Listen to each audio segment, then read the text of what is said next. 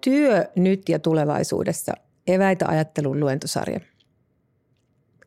Eväitä ajattelun luentosarja tarjoaa sinulle tutkittua tietoa ja poikkitieteellisiä näkökulmia, työkaluja omaan ajatteluusi ja työsi arkeen. Ajattelu ja oppiminen ovat tärkeä osa tämän päivän työelämää ja nyt on tarjolla hieno mahdollisuus yhteiseen ajatteluun työn ja työelämän tulevaisuuden äärellä.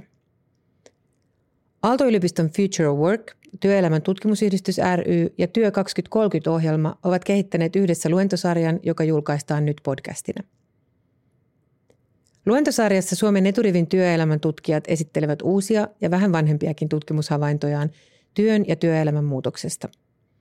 Luennot on tarkoitettu kaikille, jotka miettivät omassa työssään sitä, miltä oman työn ja laajemminkin työn muutos ja siihen liittyvät mahdollisuudet näyttävät ja miten niitä kannattaisi mahdollisimman kestävästi ajatella ja lähestyä. Eväitä ajatteluun luentosarjassa luennoivat seuraavat työelämän tutkijat. Aalto-yliopistosta Niina Nurmi, aiheenaan hybridityö.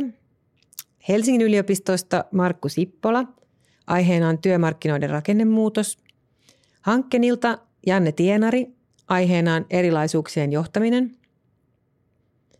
Tampereen yliopistosta Virve Peteri, aiheenaan työtilat ja niiden muutos, miten ja mitä ajatella tilasta.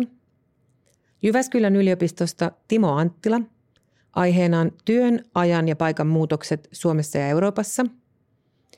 LUT-yliopistosta Kirsi-Maria Blomqvist, aiheenaan tietotyön ja yhteistyön digitaaliset mahdollisuudet. Tilastokeskuksesta Hanna Sutela, aiheenaan suomalaisen työelämän muutos työolotutkimuksen valossa. Työterveyslaitokselta Jari Hakanen, aiheenaan työn imu. Itä-Suomen yliopistosta Tuija Koivunen, aiheenaan tarvitaanko rekrytoinnissa tasa-arvoa. Lisää infoa ja linkkejä löydät osoitteesta aalto.fi/en/futurework.